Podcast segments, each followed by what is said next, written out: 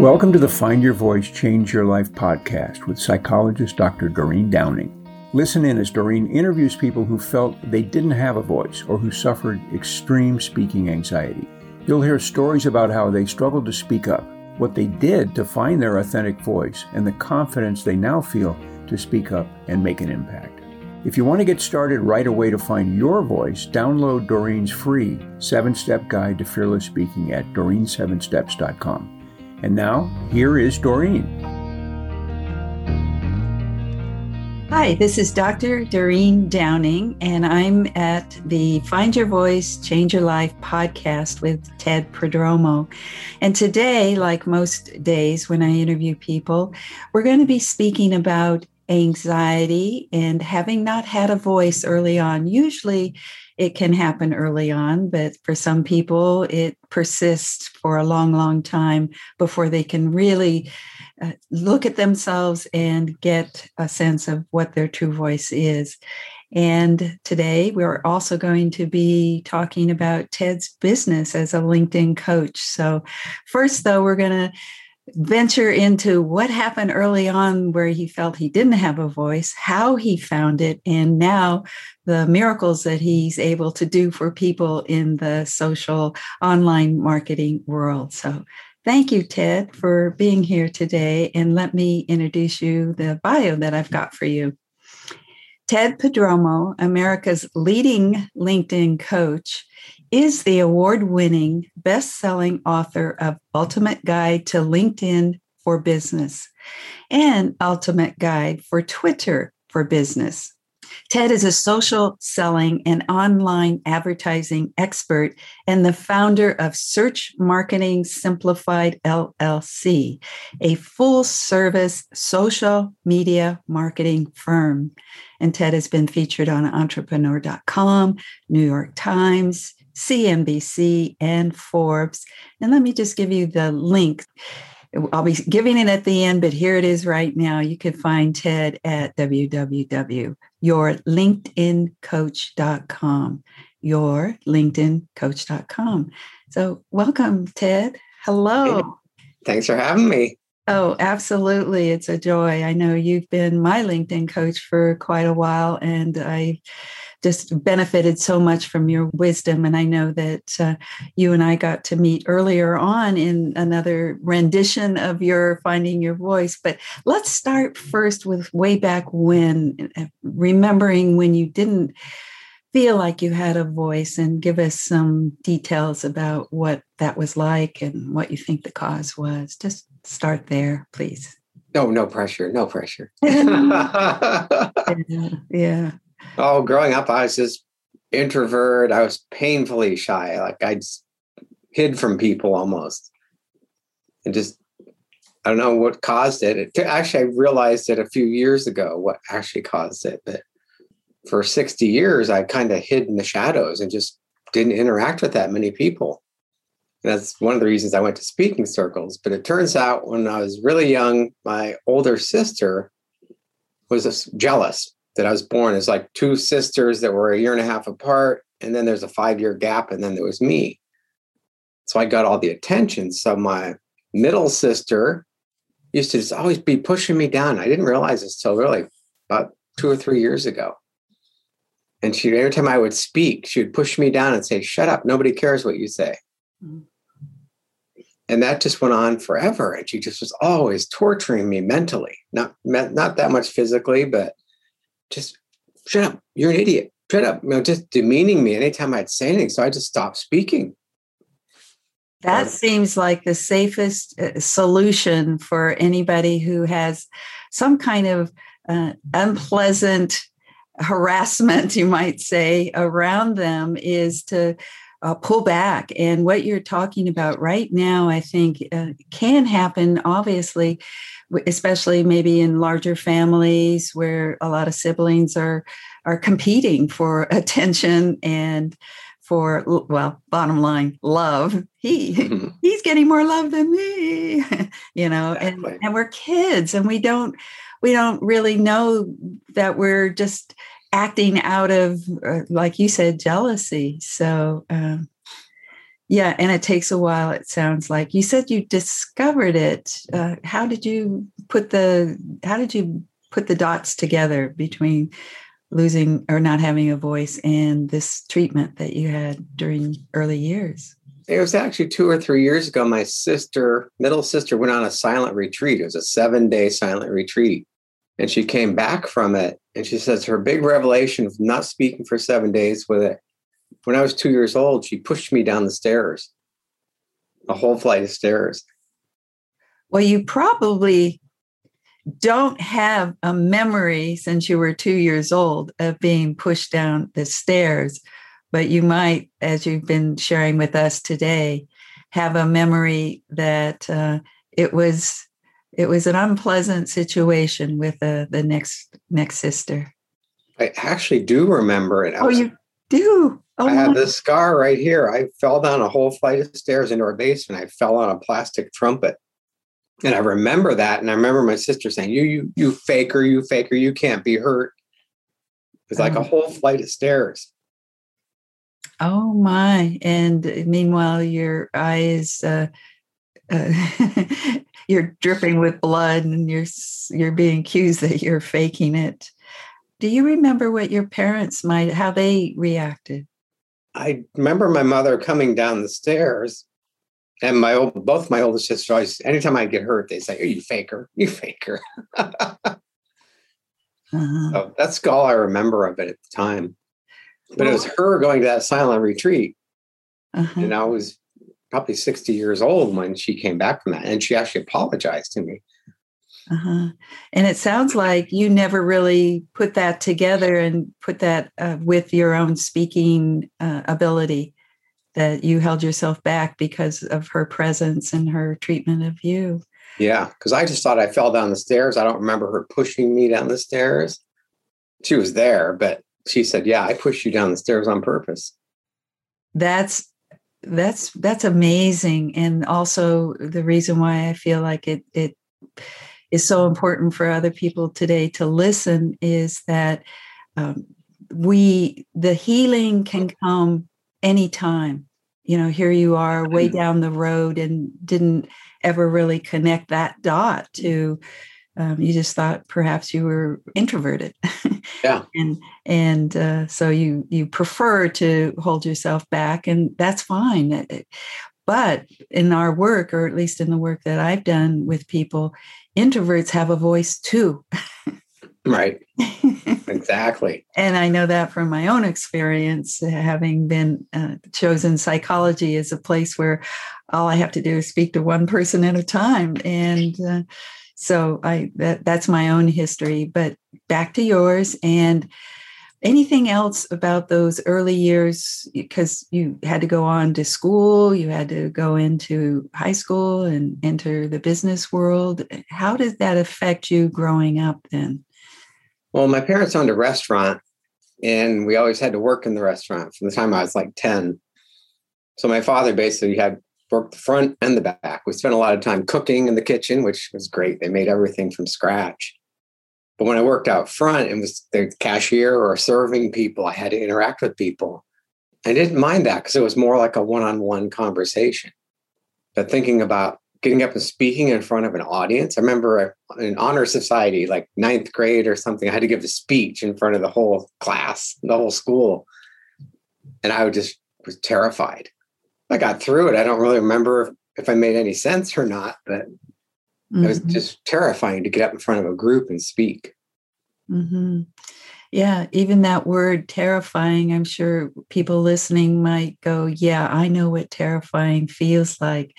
It's that probably, I would imagine, it's the heart racing. What other symptoms would you call terrified that happen in your body? Um, I just remember being very nervous, and people say, Oh, you did a great job afterwards. I mm-hmm. don't remember much about what I said or what the topic was, but mm-hmm. I, people encouraged me and afterwards and said I did a good job. So, yeah, that's the other thing I think you're saying yeah, that is that we are our own judges and we because of our nervousness feel like we haven't done a very good job when in fact maybe we have we just weren't sitting out in the front row or even the back row observing ourselves. We were right in the middle of our bodies, feeling really bad and not mm-hmm. feeling like we were at ease. So that's, I think that's another message I like to send out is that the way that we evaluate ourselves may be tougher than our audience is evaluating us. Definitely.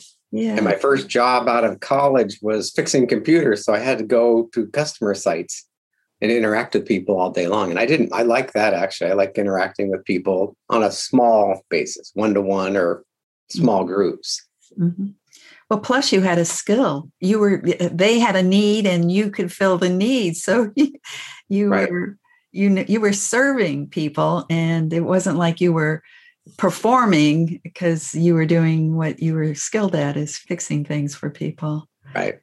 Any other memories kind of moving out into the world of work where you felt like, oh, I'm going to hold myself back from speaking up? No, that was the big. Actually, I got to a point, I was managing about 30 people when I worked at Cellular One. It started out, there's two of us in the IT department and then within seven years, I had like, I think it was 25 or 30 employees reporting directly to me. Mm-hmm. And I just loved managing all those people. We had a great team. We all worked really well together.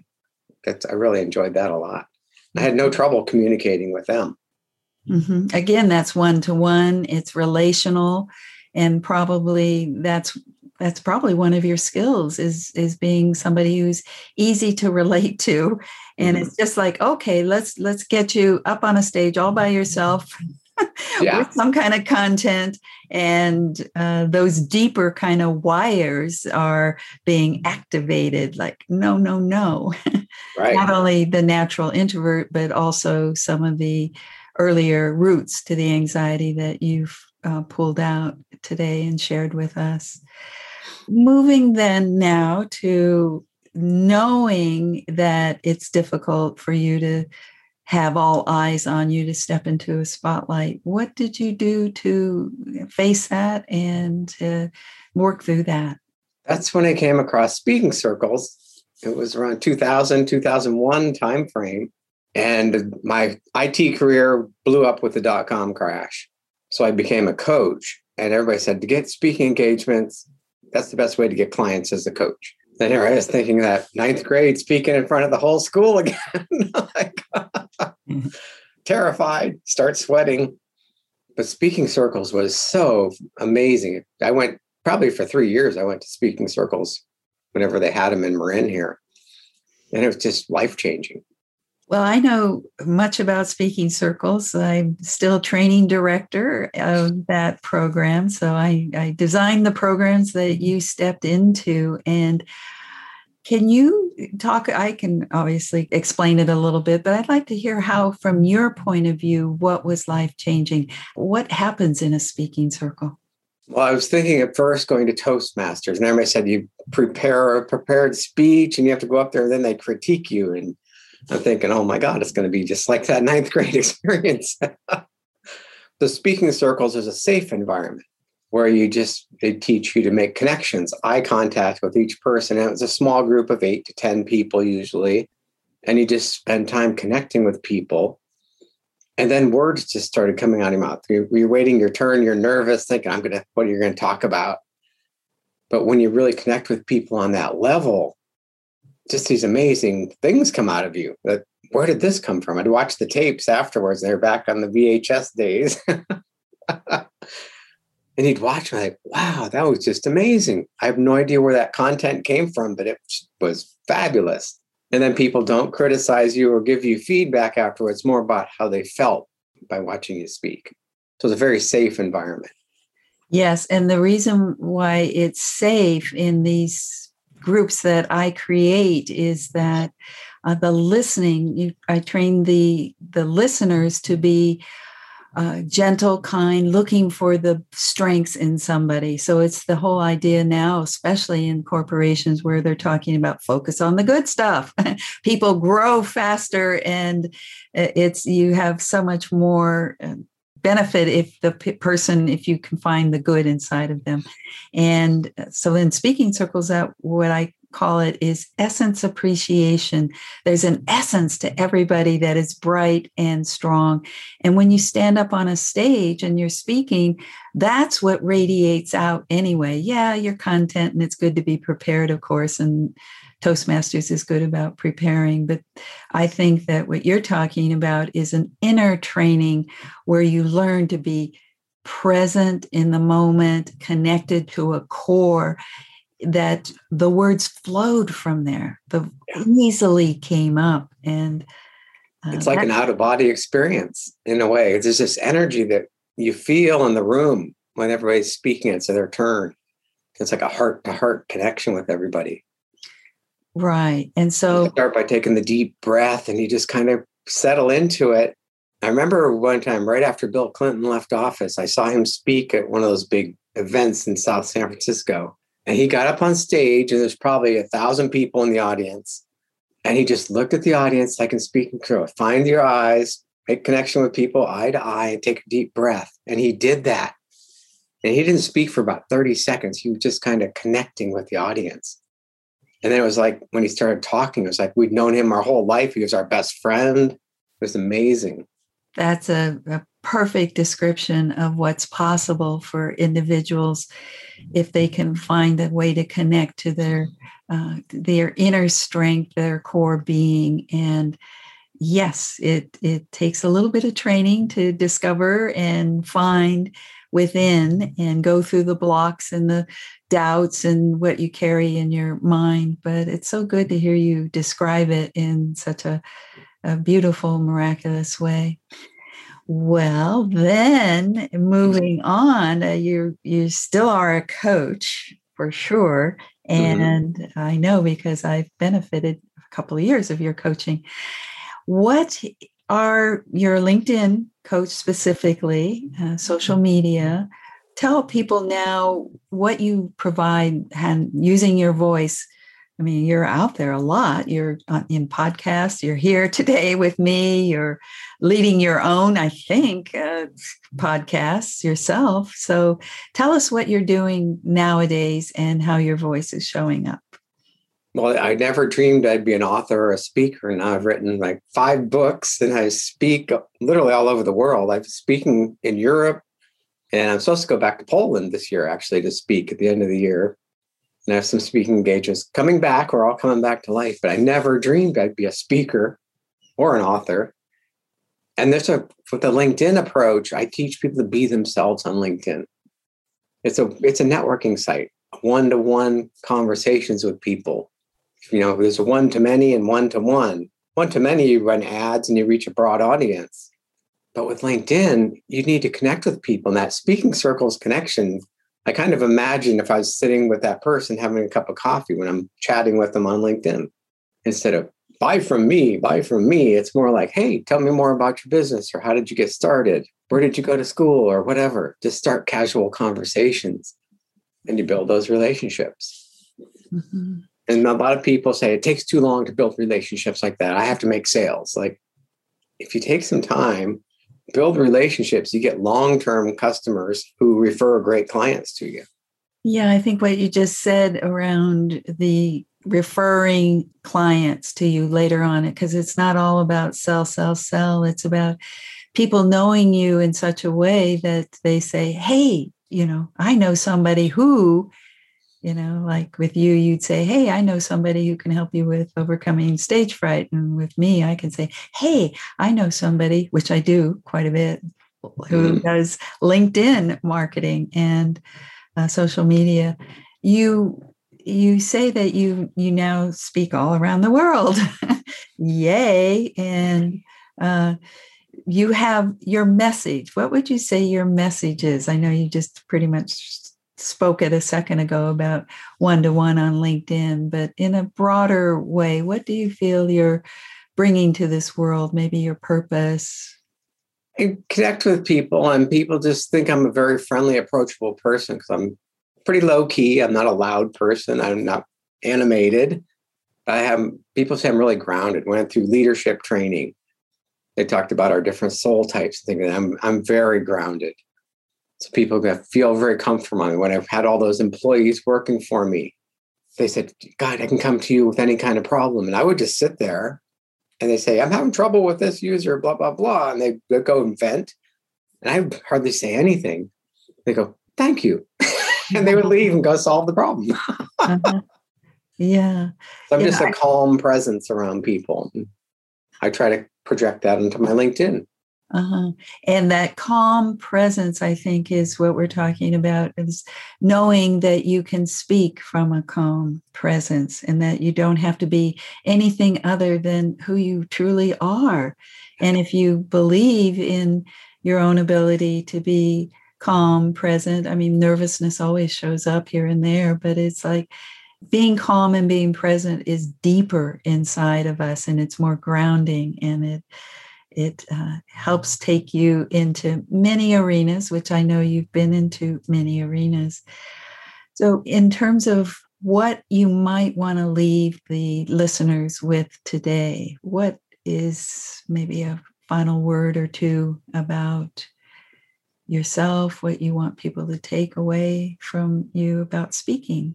Yeah, one thing I learned is speaking circles and going through all the coaching certifications you learn to speak from your heart rather than your head. And people think that's too wishy washy for business. But when you focus on that, you just connect at a deeper level with people. It's just, I've been doing it for so long. I think I've been doing it all my life, actually. But that really made me aware of speak from your heart and really listen to other people. You don't have to keep talking. Let them you know, ask questions, be curious, and just let them talk. And they think, oh, you're the greatest person in the world. well, you are, Ted. You're one of them. Thanks. you too. yeah. Thank you very much for being here. So, to find you, I'm going to say www.yourlinkedincoach.com and your books, uh, The Ultimate Guide to LinkedIn for Business, Ultimate Guide to Twitter for Business. You can, and Ted Prodromou, P R O D R O M O U, Ted Prodromou. So, hopefully you'll be able to find him easily. He's there and he's obviously there to listen to you and to support you. And um, you'll find great value, I know. So thank you again, Ted, for being here today. Thank you. Thank you for being with us today for this episode of Find Your Voice, Change Your Life. Each person during interviews shares what has helped them find their voice. You can learn from these guests and find your voice so you can be confident to speak up and speak out. And remember to download Doreen's free seven step guide to fearless speaking at doreen7steps.com. We hope you enjoyed the show and will return next time. Until then, goodbye for now.